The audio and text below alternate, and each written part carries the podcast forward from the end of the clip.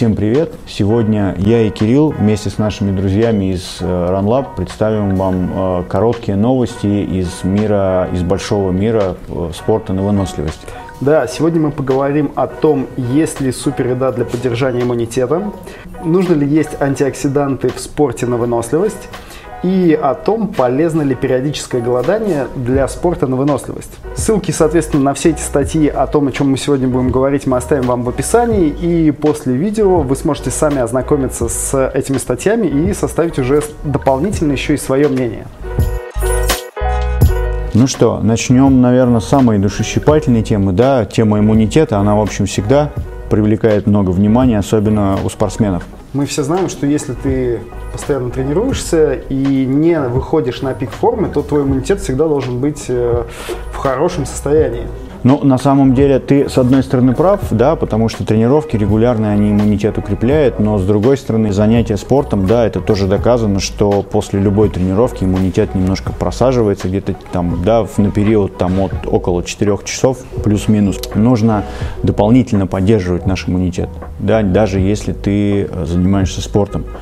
И как нам еда в этом случае помогает? Э, каждый год выпускаются практически рекомендации по поддержанию иммунитета и профилактики заболеваний соревнований спортсменов да, в спорте на выносливость именно. И одним из ключевых компонентов там идут углеводы. Тогда вопрос немножко с другой стороны, потому что сейчас очень много различных диет, в том числе и спортивных, которые придерживаются спортсмены, которые в себя включают минимализацию углеводов. Та работа, про которую, то исследование, да, про которое мы будем говорить, оно как раз на этот вопрос пыталось ответить, как манипуляции с углеводами могут повлиять на работу иммунной системы. Взяли элитных спортсменов, да, в данном случае это были ходаки, но надо понимать, что если это элитные спортсмены национального уровня, то у них объемы тренировок, в общем, достаточно большие, да и, собственно говоря, время финиша там, да, на дистанциях оно, в общем, ну, при, близко к трем часам плюс-минус, поэтому как это такие достаточно... Бегунов. Да, как у плохих бегунов. Разделены они все были на три группы. Две группы, да, принимали достаточно большое количество углеводов, от 8 до 8,5 грамм на килограмм массы тела. Одна из, из этих групп принимала это количество постоянно. Вторая э, использовала так называемую периодизацию питания, то есть перед наиболее интенсивными тренировками они увеличивали немножко в рамках вот этих вот границ прием углеводов перед менее интенсивными немножко снижали, но у них среднее потребление оставалось все равно 8-8,5. И третья группа была группа, как раз то, что ты сказал, то, что да, называется э, диета с низким содержанием углеводов, меньше 50%, вернее, меньше 50 грамм, и высоким содержанием жиров. Жиров в диете было больше 80%. Для того, чтобы оценить, как работал иммунитет, авторы измеряли э, содержание такого вещества, как иммуноглобулин А. То есть, да, брали пробу слюны, там измеряли э, концентрацию иммуноглобулина. Соответственно, если концентрация росла, то это значит, что иммунная система работала на более высоких оборотах. И наоборот, если низкие были, да, низкое содержание иммуноглобулина, говорит о том, что ну, какая-то беда произошла с иммунной системой. Да, и то есть она... простого человека, чем ниже тем вероятность заболеть больше. Ну да, как бы не манипулировали с углеводами, периодизация это было питание, постоянный прием э, углеводов в больших количествах или низкое содержание углеводов, высокое содержание жиров, никакой разницы э, вот в этих вот уровнях иммуноглобулина обнаружить не удалось. Окей, я немного тут запутался, поэтому давай простым языком. Совершенно было неважно, а, совершает спортсмен какие-то манипуляции с углеводами или нет, да, потому что на фоне достаточного энергообеспечения организма, то есть когда достаточное количество калорий, а, в принципе иммунная система работала хорошо. Манипуляции с а, содержанием углеводов в диете, они меньше влияли на здоровье и на иммунитет спортсмена, чем тот же самый тренировочный объем. Ну, в общем, придерживайтесь э, советов вашей бабушки, которая всегда вам говорит, кушай хорошо. Да, да. Давай коротко, что такое антиоксиданты, но понятно. Анти, хорошо. Антиоксиданты – это те вещества, которые препятствуют э, процессам окисления в организме. Процессы окисления очень часто приводят к повреждению. И надо сказать, что у нашем организме, у нас с тобой, да, у всех вокруг, из нас а, поскольку постоянно вот это вот происходит процессы окисления, да, даже если мы про это не, не думаем и не знаем, у нас есть своя система, вот эта вот антиоксидантная, в нее там очень много компонентов входит, ну, например, там э, есть там марганец, медь, цинк, там, да, еще там целый ряд э, э, составляющих, которые с нами уже живут, они в нас, они не позволяют этому вот окислению как раз э, развиться как снежный ком, да, и угу. угробить там все клетки нашего организма. Что, какие вещества принимают за антиоксиданты? Из, из того, что люди, соответственно, потребляют с витаминами или самое, отдельно. Да, самое известное витамин С, витамин Е. Причем, строго говоря, витамин С, он э, в больших дозировках, э, больше там, 2 граммов, там, да, может быть еще больше, то он является как раз не антиоксидантом, а таким прооксидантом, то есть он окисление, наоборот, усиливает. Но формально, формально витамин С и витамин Е, наверное, в народе такие самые известные антиоксиданты, которые принимают э, в составе поливитаминов. Окей, значит, э, ты говорил о том, что после тренировок у нас появляются, появляются поломки, и, соответственно, те антиоксиданты, которые мы принимаем, они помогают все залечить. То есть тот стресс-эффект от тренировки э, гасится антиоксидантами. Ну, в общем, было бы хорошо, если было все так просто, но на самом деле, как, как все в организме, у нас все несколько посложнее. Да, давай по порядку начнем. Безусловно, любая тренировка – это травма. Травма как на каком-то большом уровне, то есть там мышцы травмируются, ну, микротравмы, да, так и на уровне клеточном. Начинаем тренироваться во время тренировки и после нее у нас формируются так называемые свободные радикалы кислорода. То есть это такие агрессивные формы кислорода, угу. которые как раз обладают свойством ну, так скажем, на, с помощью вот этих вот окислительных процессов разрушать клетки. Угу. И, соответственно, ну, так считается, что если эти структуры да, с помощью окисления разрушают, то если мы будем как-то их блокировать, то будет хорошо. И вот это была основная предпосылка, почему люди начали принимать эти самые антиоксиданты. У людей э, нетренированных да, процесс, вот, вот, вот этот процесс повреждения этими антиоксидантами выражен меньше, чем у людей тренированных. Все, что мы с тобой говорили сейчас про антиоксиданты, получается вполне логичным, что если я принимаю эти витамины э, антиоксиданты, значит, э, ну, грубо говоря, я делаю организму хорошо. Отчасти правда. Дело все в том, что, э, как мы уже да, с тобой говорили, что любая тренировка – это травма, но это не только травма, это стресс. И этот стресс организм учится переносить. Он учится понимать, что случается во время тренировки, до ее и после этой тренировки. И если мы повреждаем клетки вот этими самыми вредными радикалами кислорода, какими-то еще агрессивными формами, которые приводят к разрушению клеток, то наша собственная антиоксидантная система, она учится на это реагировать и учится противостоять. То есть мы тренируем не только мышцы сердца, сосуды, мы тренируем в том числе анти, эту антиоксидантную систему. Сейчас все озабочены тем, что чтобы не заработать себе, там, например, диабет, какую-то повышенную чувствительность mm-hmm. к инсулину. Так вот, было показано, например, что повышенная чувствительность к инсулину, она развивается как раз при отсутствии э, эффективной работы вот этой вот системы антиоксидантной. Но и, например, Своей собственной. Собственной, да. И, например, э, перебои в работе антиоксидантной системы э, один из компонентов, который приводит к развитию такого синдрома, как синдром перетренированности. Что мы имеем в разрезе научных исследований на спортсменах? Вообще какие-то данные? На самом деле данные довольно-таки неутешительные, потому что, если коротко, то не смогли доказать э, эффективность э, приема антиокс... именно приема антиоксидантов, то есть витамин С, витамин Е. Да? Было исследование, на, проведенное на трейлранерах, да, которые принимали витамин С в дозировке 600 мг. И здесь удивительным образом они получили то, что при те люди, которые принимали витамин С по 600 мг, они меньше болели. То есть у них было меньше заболеваний, поэтому как бы посчитали, что помогает витамин С и поддерживает как раз вот это вот а, здоровье, в том числе и на клеточном уровне. Так. Однако, когда повторно начали проводить да, уже другие исследователи работы, то повторить этот эффект они не смогли. То есть это единичная была работа. Попытались увеличить дозировку витамина С 600 мг до 1 грамма. Никакого эффекта не было. Также болели, также страдали, также было плохо, как и тем людям, которые не принимали этого витамина С. Увеличили дозировку до 2 граммов, то же самое, никакого эффекта нет. И таких работ достаточно много. Эффект витамина С именно на вот это как антиоксиданта, как угу. вещества, которые способствуют поддержанию иммунитета, опять же, о том, о чем мы раньше говорили, да, он, в общем, не доказан, не, не очевиден. Дальше витамин Е, там та же самая история. Одно, наверное, из самых известных исследований – это э, спортсмены-триатлеты, которые участвовали в чемпионате мира в, в Коне, да, э, и они э, принимали витамин Е какое-то время до чемпионата, и э, удивительным образом оказалось, что никакого эффекта этот витамин Е на здоровье, на иммунитет не оказывает. Более того, после чемпионата мира те спортсмены, которые принимали витамин Е, они болели чаще, чем те, которые витамин Е не принимали. Отдельные авторы вообще говорят о том, что витамин Е а, он способен оказывать ровно противоположное действие, усиливая как раз воспаление, усиливая повреждение, ровно как и после витамин С. Да, после тренировки.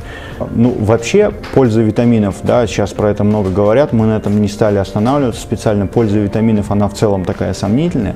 Что касается антиоксидантов, их однозначно не стоит принимать до тренировки, потому что принятые до тренировки антиоксиданты, а, в которые мы приняли угу. сами, они блокируют собственную антиоксидантную систему организма, и она просто не работает, она не тренируется, она выключается. После тренировки Здесь тоже такой обоюдоострый меч. А, в больших дозировках витамин С и однозначно принимать не стоит. Если вы принимаете их в каких-то рекомендованных дозах, как это говорят, да, что вреда никакого нет, почему бы не попринимать? Да, пользы очевидной тоже нет, но если, так скажем, да, люди уже принимают, тем более, что есть те, которые, да, эффект плацебо никто не отменял, ну, есть да, те, кто да, свято да. верит в то, что это помогает. Но это нужно делать после тренировки, ни в коем случае не до. Нужно выдерживать временной интервал, то есть сразу после тренировки, когда вы прибежали, э, там 2-3-4 часа не, не стоит там хватать витамины, горсть и закидывать себя, потому что надо дать вашей антиоксидантной системе самой немножко потрудиться, да, а потом наверное, с целью немножко поддержать ее извне, уже можно да, принимать витамины или это сделать вечером, но ни в коем случае не в первые несколько часов после тренировки, потому что это самый эффективный способ как до, так и сразу после тренировки заблокировать собственную антиоксидантную систему. Ну, периодическое голодание да. добрались. На закуску, наконец-то. Наверное, один из самых таких мощных трендов вообще в спорте на выносливость это любая диета, которая там абсолютно на разрыв работает. И периодическое голодание, там, помимо кето-диеты, это, наверное, один из таких, из неувядающих таких вот трендов, да. Ну, я на самом деле о периодическом голодании узнал относительно недавно, хоть это и неувядающий тренд. Но давай поподробнее, что это такое и с чем это едят? Ну, как понятно из названия, периодическое голодание подразумевает э, в то, что человек ограничен временем, в течение которого он может принимать пищу. Одна из самых простых схем, да, это 16 на 8, то есть 24-часовой день, 24 часа делится на два промежутка. 16, 16 часов, в течение которого человек вообще не, должен не есть. Не, то, ну, можно, можно пить воду, да, но есть, не, то есть то, что с калориями принимать нельзя течение 8-часового промежутка времени он может, соответственно, принимать пищу. При всем при том, что он принимает, да, что он ест. Тут как бы не оговаривается. Ну, понятно, что можно там тортами, там с булками закидываться, но подразумевается, что это все-таки какая-то нормальная человеческая еда. Но в целом, вот, да, то есть здесь основная особенность этой, так скажем, диеты в том, что здесь ограничены временные рамки когда человек не должен принимать э, пищу, содержащую калории. Любая диета абсолютно, любая, она работает только если у тебя идет некое такое ограничение по колоражу. То есть если ты потребляешь чуть-чуть меньше, на 300-500 килокалорий, да, чем ты тратишь. Тогда у тебя любая диета работает. Любая диета, когда ты говоришь, мы говорим именно про диету о похудании. Как Безусловно, о да, веса. да, да. То есть смысл, смысл... Не о какой-то наращивании массы. Не, не, не, не. Здесь, поскольку мы говорим в спорте на выносливость, основная идея, да, особенно в беге, например, да, это чтобы быть э, стройным, и при этом при всем не потерять какую-то там мышечную массу, необходимую тебе для выполнения этой работы, да, наоборот, чтобы у тебя, да, как, чтобы у тебя было как можно меньше жира.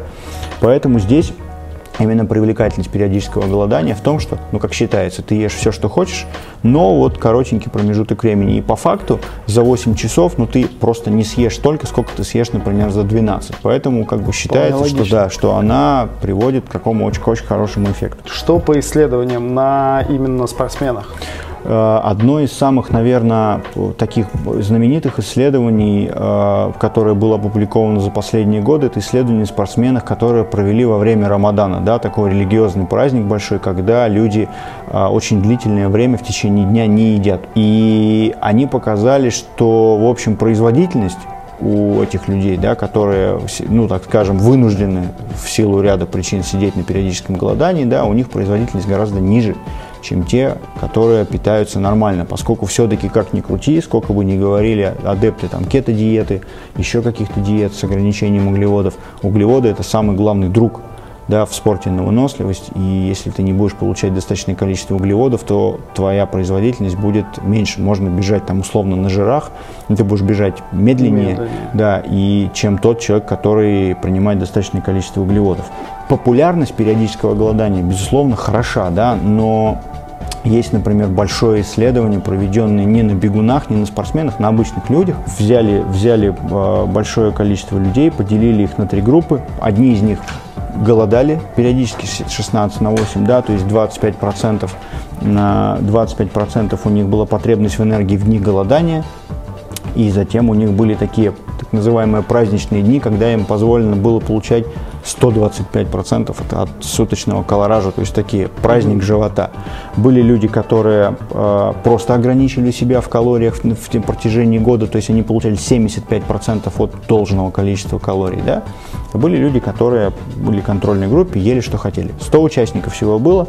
А самое интересное, что самый большой показатель выбывания, то есть те люди, которые забили на исследование сказали, все, нет, я не могу, как раз был в группе периодического голодания. 38% человек, кто вот был в этой группе, они из исследования вышли и сказали, что все, мы не можем.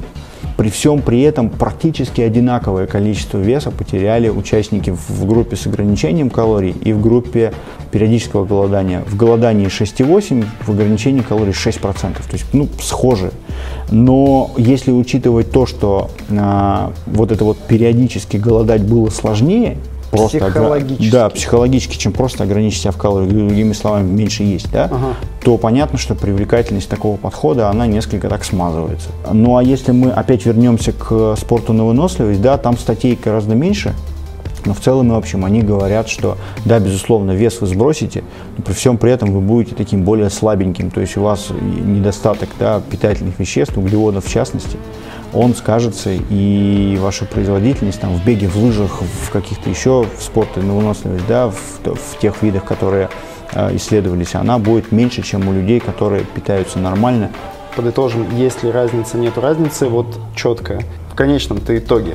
В конечном итоге, если э, человек преследует цель э, сбросить вес, то гораздо эффективнее будет э, ограничить количество калорий, потребляемых в течение дня. В плане улучшения результатов, э, там, то, что быстрее побежишь, быстрее поплывешь, дальше поедешь, нет, такого найдено не было, поэтому сейчас э, периодическое голодание, как такая методика равноэффективная для всех спортсменов, она, наверное, не, ну, она не рекомендована. Я не видел таких рекомендаций. Друзья, это был пилотный выпуск. А, не забывайте о том, что ссылки будут все в описании. Все, о чем мы говорили, это результаты научных исследований, это не истина в последней инстанции. Думайте своей головой, читайте статьи. Если будут какие-то вопросы, задавайте в комментариях, с радостью на них ответим. Если этот формат оказался интересным, тоже пишите. Мы попробуем в будущем что-то улучшить, что-то изменить. И, соответственно, чем будет от вас больше обратной связи, тем нам будет проще с Женей сделать это шоу, не шоу, сделать эти выпуски, в общем, лучше и интереснее. Так что спасибо всем за внимание. Пока. Пока.